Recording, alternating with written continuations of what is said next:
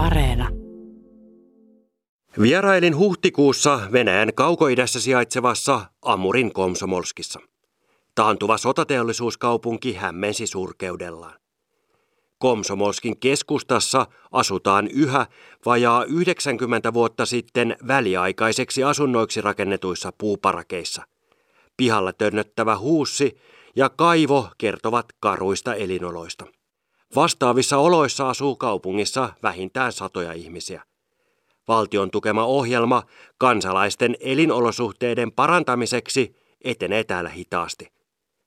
Osin palaneen parakin pihalla seisova mies kertoi, että vuosia sitten korjauskelvottomaksi julistettu talo on määrä purkaa kolme vuoden päästä. Jos sosiaalitoimesta saisi edes lautoja, niin voisin itse kunnostaa niillä lattian, mies tuskaili kotinsa edessä. Kivenheiton päässä työmaa-aidan kyltti maalailee toisenlaista tulevaisuuden näkymää. Havainnekuvat esittelevät Amurjoen rannalle suunniteltujen huippumodernien rakennusten rypästä. Tänne kaavaillaan muun muassa lasiseinäistä ostos- ja elämyskeskusta, valtavaa hotellikompleksia ja interaktiivista innovaatiokeskusta. Harva kaupungissa jaksaa uskoa joitakin vuosia sitten esiteltyyn megahankkeeseen.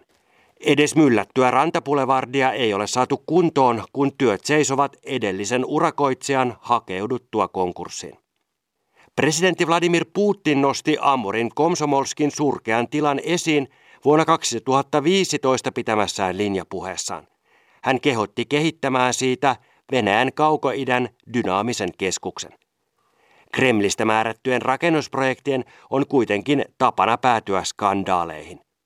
Korruptio nostaa taloudellisesti tehottomien suurhankkeiden hinnat tähtitieteellisiksi ja suurimmat voitot käärii yleensä Putinin lähipiiri. Rapistuvasta neuvostoinfrastruktuurista kärsivä Amurin Komsomolsk kaipaa pikaista piristysruisketta. Näköalattomuus ajaa ihmisiä pois syrjäisestä teollisuuskeskuksesta. Aiemmin nuorten kaupungiksi kutsuttu Komsomolsk on nykyään yksi Venäjän nopeiten tyhjentyvistä asutuskeskuksista. Taksia ajava Ilja kertoo muuttosuunnitelmistaan maan toiselle laidalle sijaitsevaan Kaliningradiin. Hänen sukulaisensa ovat lähteneet sinne jo joitakin vuosia aiemmin. Rakennukset hajoavat käsiin ja palkat laahaavat perässä. Täällä ei ole enää kuin pelkkiä alkoholisteja ja narkomaaneja. Kolmekymppinen taksikuski selittää tuntemuksiaan. Ei olekaan ihme, että juuri täällä ja muualla Habarovskin alueella – nähtiin viime kesänä poikkeuksellisen suuria mielenosoituksia Putinin hallintoa vastaan.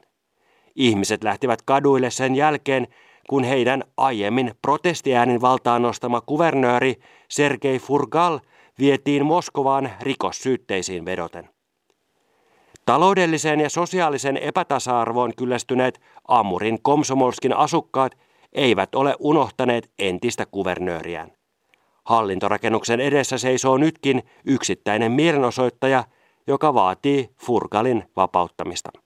Neuvostoajoilta periytyvä rapistuva asuntokanta on suunnaton ongelma Venäjällä. Ääritapauksessa kyse on rakennuksista, jotka valtio on määritellyt korjauskelvottomiksi. Ne uhkaavat luokittelunsa mukaan asukkaittensa henkeä ja terveyttä. Tällaisissa taloissa asuu yli miljoona venäläistä. Venäjän lain mukaan valtion tulee tarjota uutta asuinpaikkaa tai rahallista tukea asuinkelvottomaksi julistettujen talojen asukkaille. Todellisuudessa ihmiset joutuvat odottamaan apua vuosikausia ja monet jäävät kokonaan ilman sitä. Rakennukset ränsistyvät nopeammin kuin ongelmiin ehditään puuttua. Purkuvuorossa olevien kaksikerroksisten puuparakkien ohella taakkaa lisää käyttöikänsä ylittäneet Russovka-elementtitalot. Epäinhimillisten asuinolojen näkemiseksi ei kuitenkaan tarvitse lähteä toiselle puolelle Venäjää. Karjalan tasavalta on yksi niistä alueista, jossa asuu suhteellisesti eniten ihmisiä korjauskelvottomissa taloissa.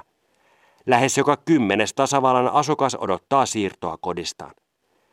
Tilanne on erittäin surkea esimerkiksi noin sadan kilometrin päässä Suomen rajasta sijaitsevalla Suojärvellä. Vajaa kolmannes pikkukaupungin asukkaista asuu purkua odottavissa puuparakeissa. Kyse on pitkälti eläkeläisistä, joiden tulot eivät juuri muutenkaan riitä arjesta selviytymiseen.